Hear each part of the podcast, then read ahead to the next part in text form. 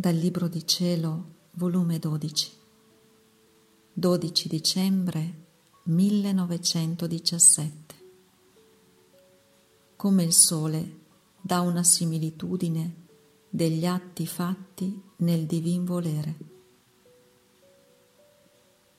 Continuando il mio solito stato, stavo fondendomi tutta nel santo volere del mio dolce Gesù e pregavo, amavo e riparavo. E lui mi ha detto, figlia mia, vuoi una similitudine degli atti fatti nel mio volere?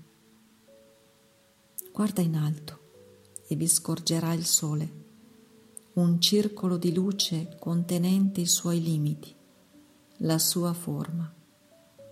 Ma la luce che esce da questo sole da dentro i limiti della sua rotondità, riempie la terra, si estende ovunque, non in forma rotonda, ma dove trova terra, monti, mari da illuminare e da investire col suo calore.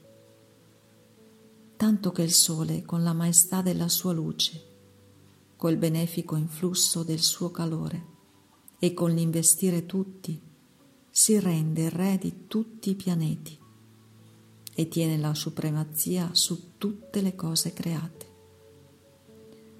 Ora tali sono gli atti fatti nel mio volere e anche più.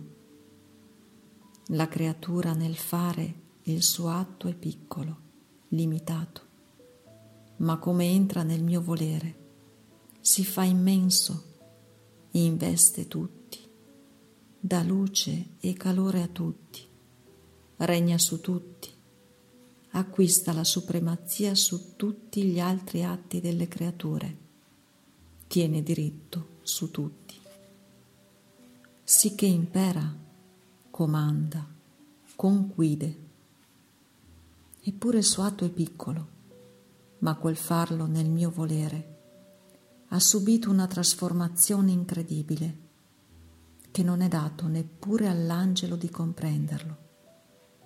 Solo io ne posso misurare il giusto valore di questi atti fatti nella mia volontà.